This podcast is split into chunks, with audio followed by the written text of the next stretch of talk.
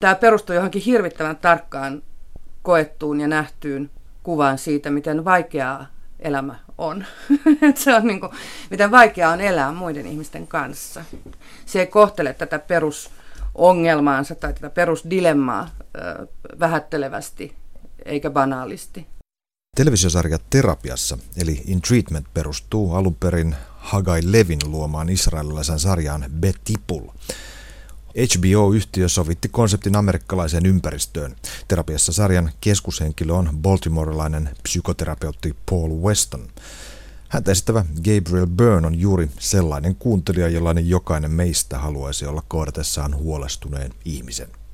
Vajan puolen tunnin pituisissa jaksoissa käydään kussakin läpi yhden potilaan sessio.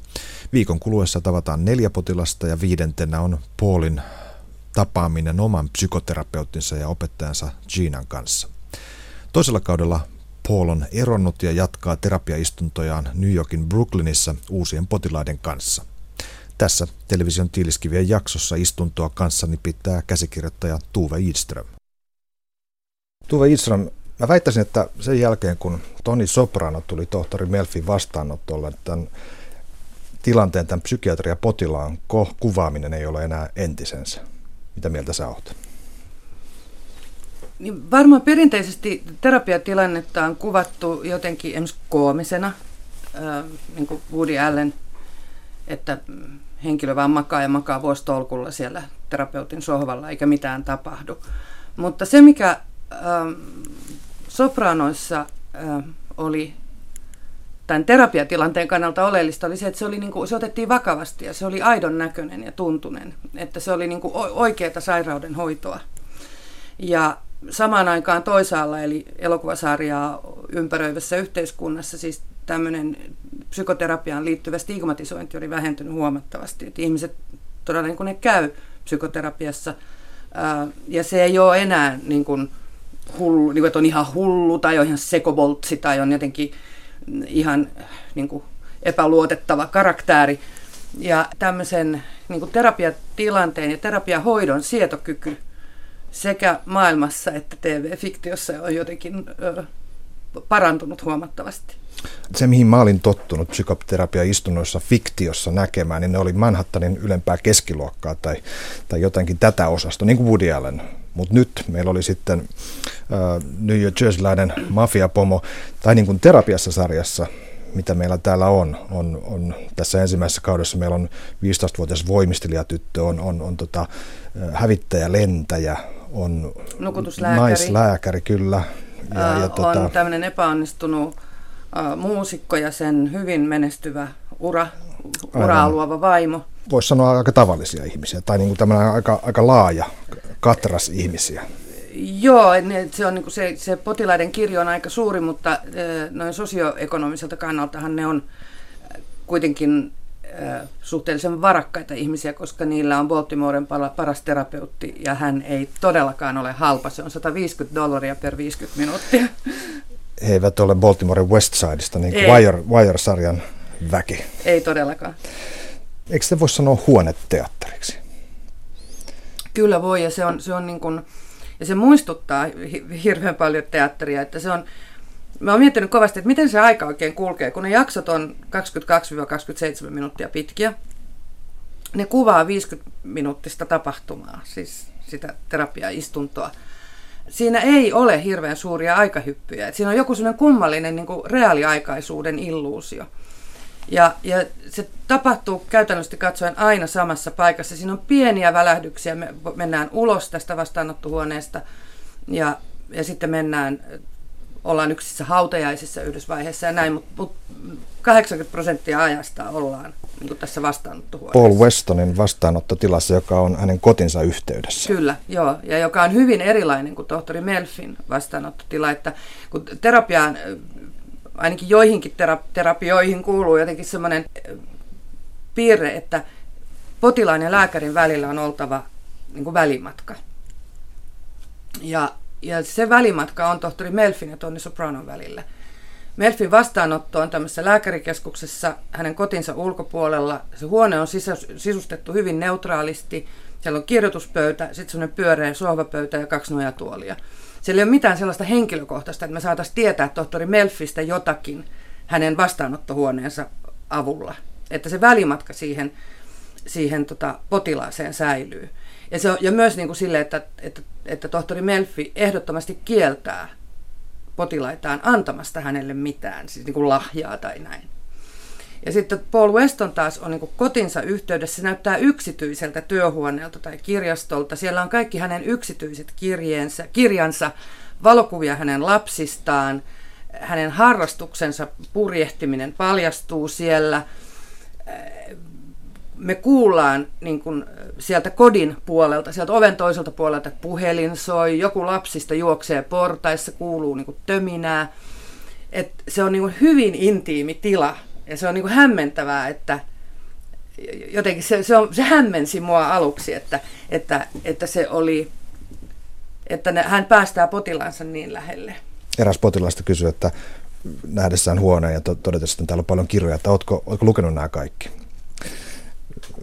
Ja vastaa, Gabriel Byrnin esittämä, tai Paul Westonin esittämä Gabriel Byrne toteaa, että kyllä, kyllä olen, olen lukenut. Joo, ja ne ei ole vain niin kuin ammattikirjallisuutta, vaan siellä on niin kuin yksityistä kirjallisuutta. Siellä on niin kuin valokuvakirjoja, siellä on purje, purjehtimisesta kertovia kirjoja, ää, jotka kun katsoo tarkkaan, niin näkee. Niin purjehtiminen, tuota, siellä on pieniä purjelaivoja ja sitten tässä on tämä tunnarissa esiintyvä ää, esine, joka näkyy siellä eräällä hyllytasolla, joka on tämmöinen lasiesine, jossa jotenkin ikiliikkuamaisesti vesi lainehtii sisällä. Joo, joo se on semmoinen niin kuin, ähm, kirjoituspöytäkoriste, jota voit tu- tuijottaa, kun meditoi. Että se on siis semmoinen, varmaan se on niin kuin pleksilasia, semmoinen kuutio, pienen telineen päällä, ja vesi vyöryy siellä sisällä ensin niin kuin toiseen päähän sitä kuutiota, ja sitten jolloin sen tasapaino järkkyy, ja sitten se vesi vyöryy taas toiseen päähän. Ja se on, se on sijoitettu niin siihen huoneeseen, että kun me nähdään nämä potilaat istumassa Paulin sohvalla, niin heidän takanaan näkyy se mm. esine. Ja, ja se mun mielestä pitää sisällään niin kuin sen sarjan semmoisen niin kuin keskeisen metaforan, siis semmoisen niin kuin epävarmuuden, horjumisen, kiikkumisen ja kaakkumisen niin kuin, uh, se kantaa niin kuin sitä sisällään ja se, miten vaikeaa on mielemme ja tajuntamme merellä. Joo, niin joo että se on niin kuin, ja, ja, ja miten vaikeaa on tehdä oikein, miten vaikeaa on rakastaa, miten, miten vaikeaa on. Terapiasarjassa mielenkiintoista on tämä, että päähenkilö, Paul Westonin roolihan on enimmäkseen kuunnella. Ja kuunteleminen onkin aika mielenkiintoinen laji. Miten, miten, miten sä kirjoitat TV-sarjaan pääasiassa kuuntelevan päähenkilön? Niin se onkin, se on myös yksi piirre, mikä tässä on niin kuin poikkeuksellista, että, että, tota, että noin, että suurimman osan aikaa Paul Weston vain kuuntelee. Ja me nähdään hänen kasvonsa ja me nähdään, miten hän kuuntelee ja mitä hän voidaan niin päätellä ehkä, mitä hän ajattelee, mitä hän tuntee. Mutta kun perinteisesti aina sanotaan, että, niin kuin, että draaman päähenkilön, varsinkin päähenkilön, on oltava aktiivinen. Hänen on toimittava ja niin kuin oltava semmoinen niin kuin, jollain tasolla niin kuin ulospäin suuntautunut. Niin Joka sitten, toiminta sitten määrittää luonteen. Joo, ja, ja sitten Paul Westonpa on, on tota reaktiivinen. Mutta ihmisen kuuntelemisen katsominen on maagista, koska hän kuuntelee niin keskittyneesti. Ja, ja että hän ajattelee ja kuuntelee yhtä aikaa. Mutta mä uskon, että se vaatii siis näyttelijältä ihan hirveästi. Ja, ja, tota, ja se, mä, mä uskon myös, että sen tekeminen on kauhean raskasta, tämän sarjan tekeminen niille näyttelijöille, että niillähän on öö, keskimäärin kutakin vajaan puolen tunnin jaksoa on kuvattu kaksi päivää. Et se on kuin 15 minuuttia valmista päivässä, 10-15 minuuttia valmista päivässä. Niin se on, Oho. ne asiat, joiden äärellä ollaan, on niin ankaria niin mä voin hyvin uskoa, että työpäivän jälkeen kaikki ovat uuvuksissa. Itse asiassa mulle, mulle jotenkin kummasta tuli mieleen, että kun itse nytkin tässä studiossa istun ja kuuntelen sinua, mm. niin tota, mä tässä kuvittelen Gabriel Byrnin roolin, koitan samastua. Ja, ja on, on kyllä todennut, että monen tämmöisen esimerkiksi tunninkin haastattelun jälkeen, vaikka itse on puhunut aika vähän, niin on itse asiassa hiessä ja aika väsynyt. Koska pitää keskittyä niin. Ja, ja, tota, ja pitää kuunnella psykoterapeutin varsinkin, mitä potilas oikeasti sanoo, kun hän sanoo näin.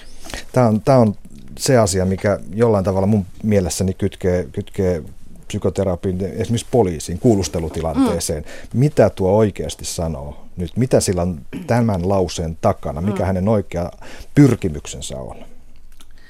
Paitsi, että poliisin pitää päästä niin kuin totuuden perille niin kuin rikoksen ratkaisemiseksi, niin psykoterapeutti varmaan yrittää saada niin kuin tämän potilaan jotenkin yhteyteen oman itsensä kanssa, että, että tota, vaikka sen hengen pelastamiseksi.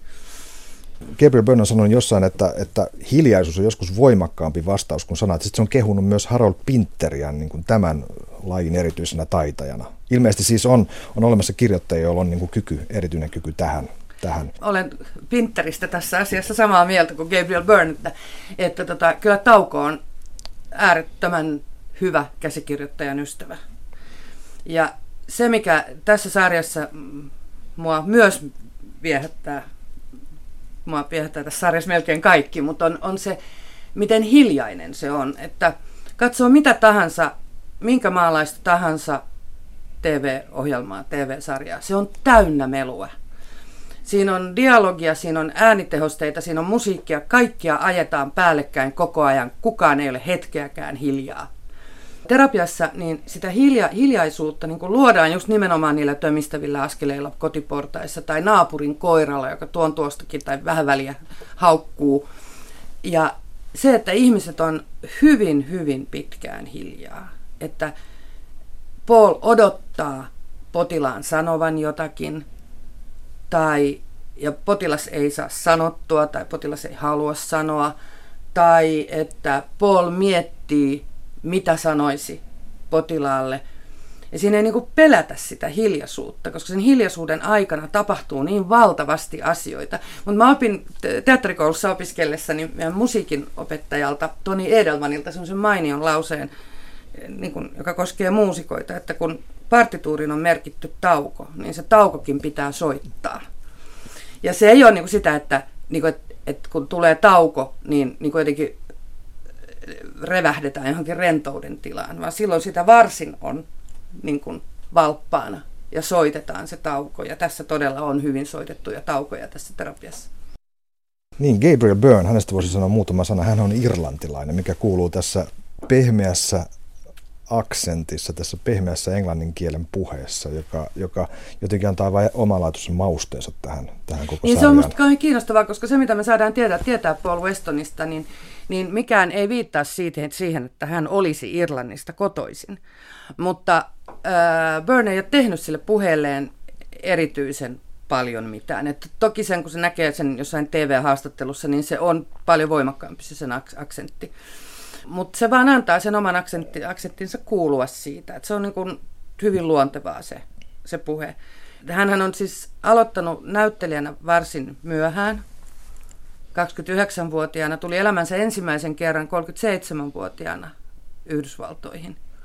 Ja sitten tuli semmoinen onnenpotku, että hän näytteli ja hyvin onnistuneesti äh, Coenin veljesten elokuvassa Miller's Crossing.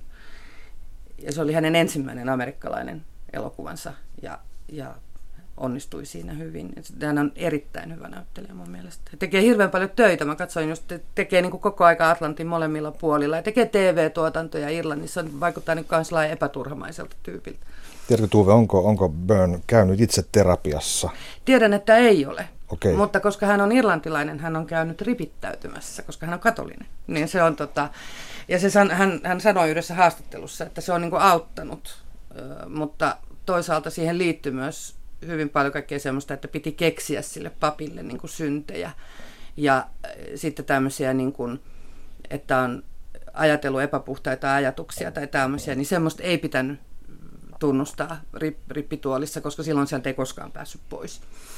Mutta siis tämä, että puhuu omasta itsestään, omista teoistaan toiselle ihmiselle, joka on pääasiassa vaiti, mm. niin, niin se kokemus hänellä kyllä on. Onko tämä sarja myös terapia katsojalle?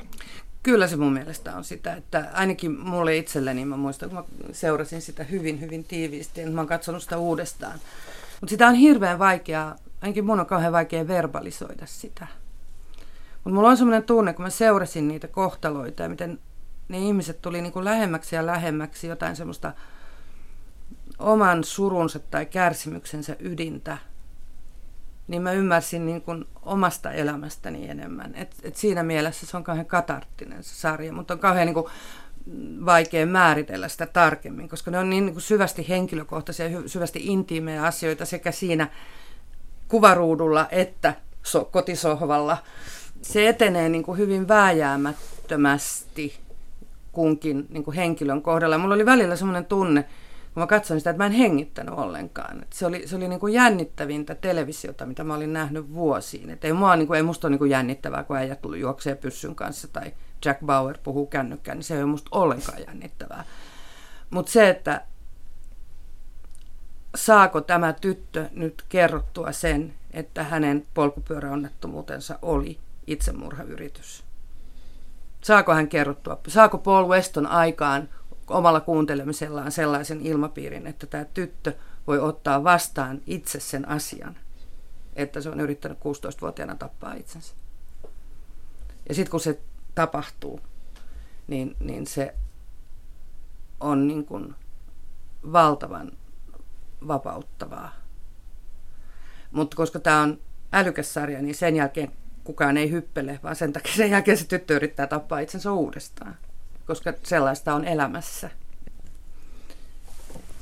Ja kuten tyypillistä on draamassa, niin tämä henkilö, joka kuuntelee toisten ongelmia, koittaa saada niistä selkoa, koittaa saada heidät artikuloimaan omat, omat asiansa, niin hän, hän tahri omat vaatteensa myös, tai hänen oma, oma elämänsä menee karille siinä samassa. Mm. Mikä tuli mieleen, että mä ajattelin vaikka Frasieria, siis ko- komediallista, komediallista äh, sarjaa, jossa, jossa on psykologiveljekset, niin hän antaa neuvoja ihmiselle ja aivan, aivan satavarmasti äh, sössivät oman touhunsa aina ja se on se komiikan pointti. Lähteekin siitä, että he ei kerta kaikkiaan osaa omaa, omaa elämänsä hallita. Mutta nyt kun on kyse draamassa, niin onko tämä jotenkin väistämätöntä, että, että näin pitää käydä? Olisiko, olisiko Paul Weston voinut olla psykoterapeutti, joka, joka, jonka eläisi harmonista perhe-elämää loppuun saakka?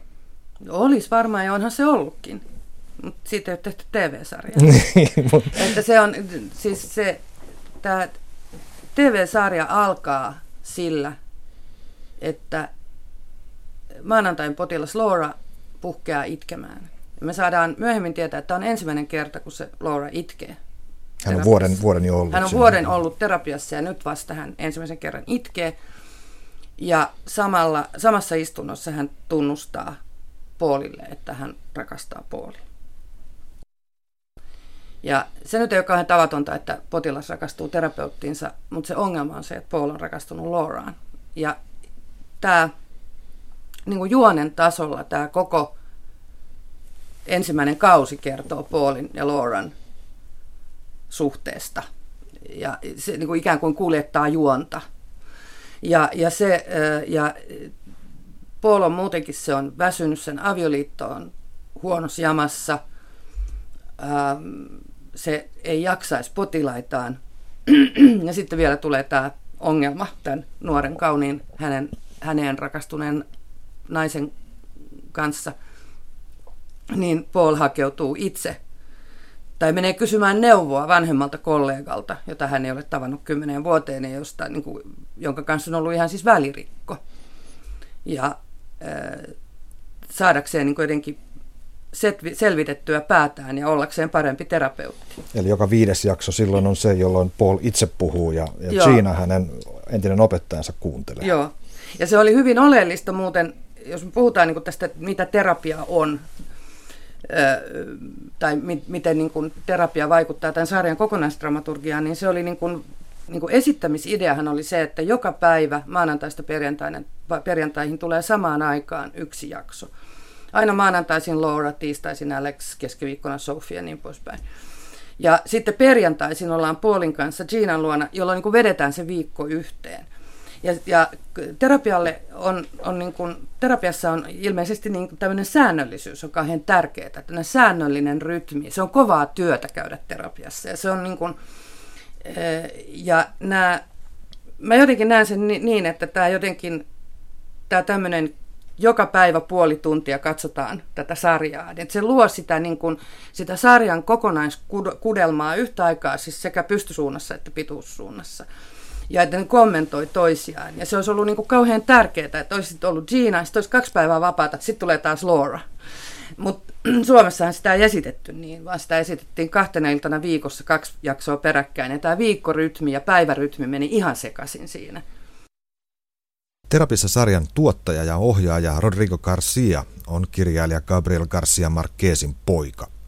Sen lähtökohta on israelilainen sarja Betipul ja sen pääroolissa on irlantilainen näyttelijä Gabriel Byrne. Tyypillinen jenkkituote siis ja nimenomaan osoitus siitä, kuinka kulttuurinen sulatusuuni nielee kaikki ja tekee siitä omaansa.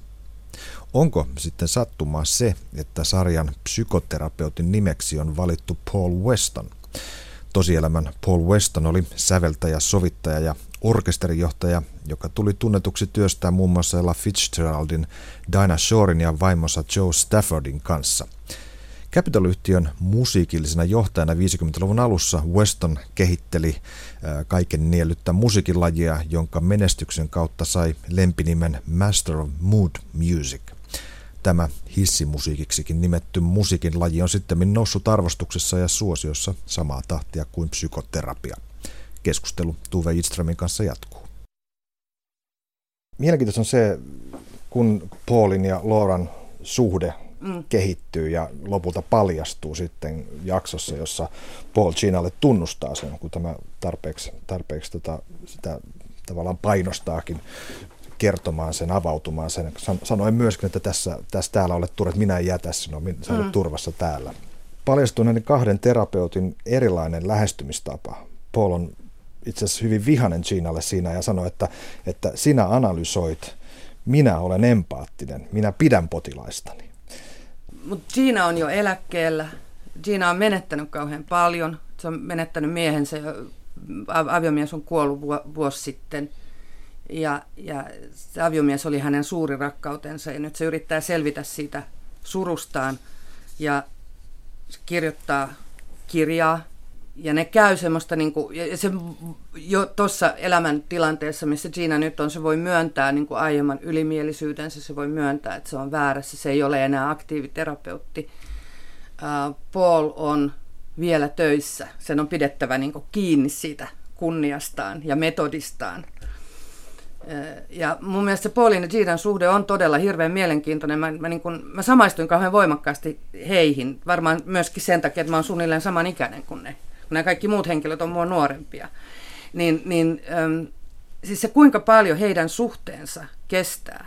Ja sekin on semmoinen vähän semmoinen sekoitteinen se suhde, että se näyttää terapiaistunnolta, mutta taaskin me ollaan Giinan kotona.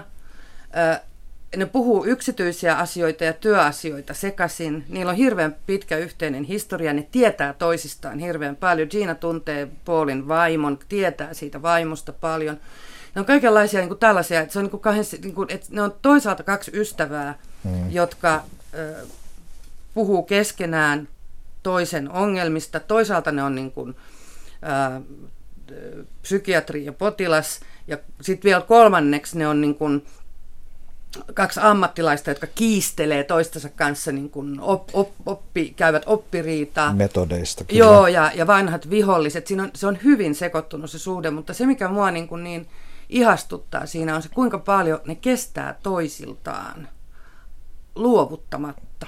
Aivan, siis niin kuin tässäkin mainitsemassani jaksossa, niin Paul sanoo niin tylyjä sanoja Kiinasta, että mä ihmettelen, että se tilanne taittuu vielä siihen, että ne... Joo, hän... se, se kauhean kaunis pitkä Kiinan repliikki, se, että minä, tapahtui mitä tahansa, minä en sinua hylkää. Ja ainakin musta se on niin hienoa se, miten se Kiina, kun se niin kuin nojaa vähän taaksepäin sen tuoliinsa ja sitten se niin kuin antaa niiden sanojen mennä, niin kuin Paulin kovien sanojen mennä niin kuin itsensä läpi. Ja se pitää niin kuin tauon taas, se on hiljaa pitkään, se soittaa sitä taukoa, että se ei kiivastuisi, että, että tämä dialogi voisi jatkua, koska se ymmärtää, että tämän dialogin on jatkuttava. Jos tämä dialogi katkeaa, niin tapahtuu jotain hirveää sekä Paulille että hänelle itselleen että ne tarvitsee toisiaan. Ja, ja se on niin kuin taas yksi versio siitä, mikä mun mielestä on tämän sarjan todellinen aihe. Se ei ole terapia, mm, mm. vaan se on rakkaus.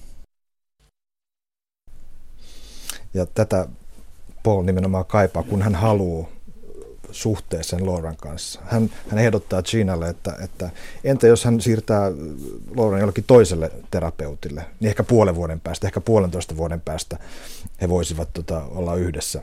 Gina sanoi, että ää, se on ihan sama, onko se nyt puolen vuoden päästä vai kymmenen vuoden päästä, hän on yhä sun potilaasi. Hän ei mm. muutu siitä miksikään. Ja jotenkin tämä asia on niin kuin jo etiikankin ulkopuolella. Että se on, niin kuin hän sanoi, it's essential.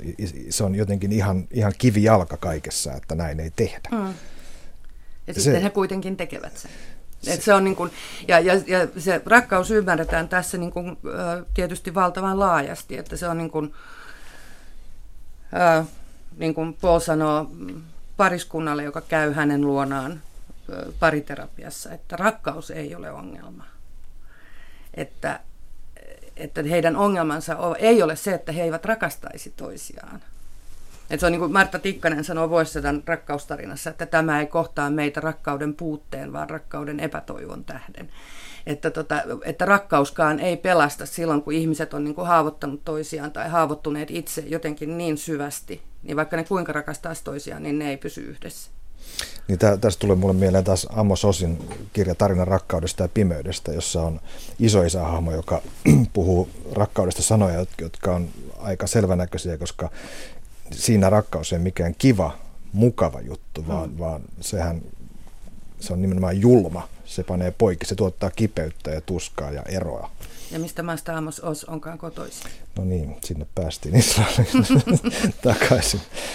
Tuota, yksi perusristiriita Tuve Istron mua, mua tässä jatkuvasti niin kuin tulee vastaan.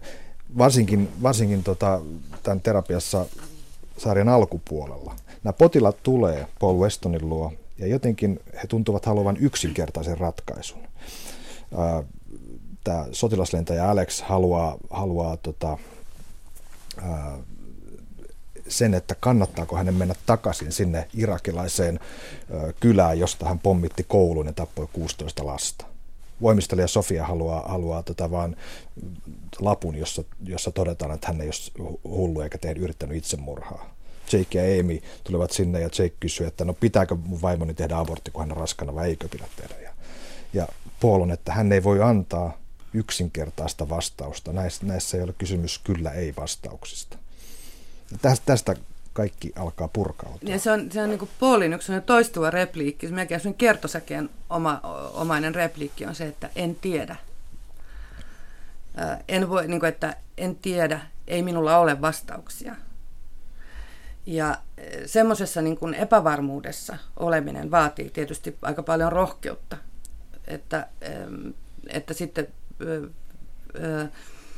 mutta se on välttämätöntä, jotta tämä ihminen, joka haluaa tämmöisen niin kuin standardi vastauksen tai jonkun niin kuin leiman oman elämänsä päälle, niin, niin ymmärtää, että vain hän itse voi laittaa sen leiman oman elämänsä päälle. Tai vain, vain hän itse voi löytää sen vastauksen. Ja näähän on, tässä on hyvä variaatio, kun ajattelee, että me ollaan joka niin kuin neljä päivää me ollaan samassa huoneessa ja sitten viidentenä päivänä Jeanan huoneessa, joka sekin on aina sama. Ja sitten periaatteessa on koko ajan kaksi ihmistä vastakkain. Toinen puhuu, toinen kuuntelee. Niin se on hyvin niin tärkeää, että siinä on semmoista niin kuin, ikään kuin elävyyttä, että siinä yhtenä päivänä torstaina ää, tulee pariskunta, joka muuttaa niin kuin sitä Dynamiikka, raamallista kyllä. dynamiikkaa siinä huoneessa, joka on yhä edelleen se sama huone. Ja, ja että näillä kaikilla on vähän niin kuin erilainen hoitohistoria, että Laura on käynyt vuoden, myös Jake ja Amy on käynyt pitemmän aikaa. Niillähän on niin kuin takanaan viisi vuotta lapsettomuushoitoja. Niillä on pieni poika jo, siis joku seitsemänvuotias, ja sitten viisi vuotta lapsettomuushoitoja. Ja nyt Amy on raskaana ja se ei tiedä, haluaako se sen lapsen vai ei. Ja sit, sitä niin ne yrittää ratkaista. Mutta sehän on vähän niin kuin riskaabelia tämä, että, että alkaa rapsuttaa jotain tämmöistä ikään kuin akuuttia tilannetta, niin yhtäkkiä siitä aukeaa joku ihan muu. Mm. Niin kuin, että, että sen pinnan alla onkin että tuo ei olekaan se asia, vaan se asia on joku ihan muu. Että se asia ei ole se abortti tai se, että pidämmekö lapsen vai ei, vaan se asia on se avioliitto. Ja, ja, tota, ja sitten on taas nämä kaksi ihan niin kuin akuuttitapausta.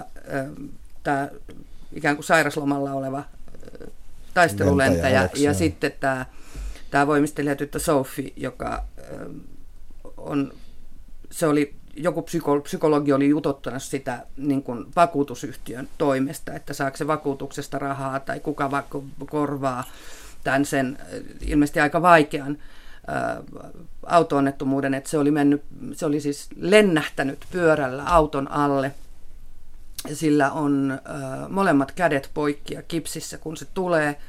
Myöhemmin sille laitetaan vielä niskatukikin. Se on sellainen tyttö, joka menee rikki koko ajan.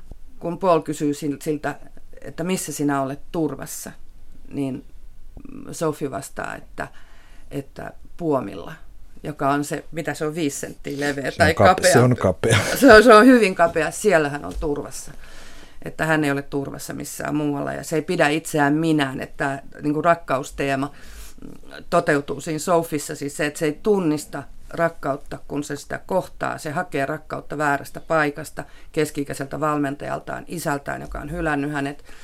Se, että se äiti niin kuin jaksaa sen kanssa, niin sitä tämä Sophie ei näe. Ja se on niin kuin omasta mielestään, se pilaa kaiken, se rikkoo kaiken. Minulla ei ole vaistoja, minulla ei ole sydäntä. Ja sitten mä ajattelen, että, että, tota, että Sophie varmaan ajattelee olevansa kuolema ja että se on niin kuin kuolemaksi muille ihmisille. Mitään lopullisia ratkaisuja ei ole. Ei niin, että tämän jälkeen kaikki on hyvin ja kaikki on niin kuin iloista ja valoisaa ja perhoset lentelee, mutta se on selvinnyt tästä. Se ei varmaan enää yritä tappaa itseään. Kaikki, jotka haluaa lapsistaan valmentaa huippu jotain, niin kannattaa ehkä katsoa varsinkin tämä Sofin kaari. Kyllä, kyllä se on parempi, että katsoja itkee kuin että henkilöt itkee. Siis se on, että katsoja järkyttyy, kun Sophie esimerkiksi pääsee, saa, saa suustaan sen, että, että hän yritti tappaa itsensä. Ja hän halusi vain, että kaikki ääni loppuu maailmassa. Ja että oli ihanaa katsoa, kun se asfaltti tuli lähemmäs ja lähemmäs, kun se kaatui sieltä pyörän päältä. Se on niin järkyttävää, katsottavaa. Ja ne näyttelee, Burn kuuntelee, tämä Mia Vasikovska, joka näyttelee tätä, tätä tyttöä, se puhuu. Sillä on hirveän vaikea kertoa se. Mutta, niin kun, mutta se, joka on kaikkein suurimman järkytyksen vallassa, on katsoja sen takia, että nämä näyttelijät näyttelee niin, tavallaan niin kuin kuivasti sen.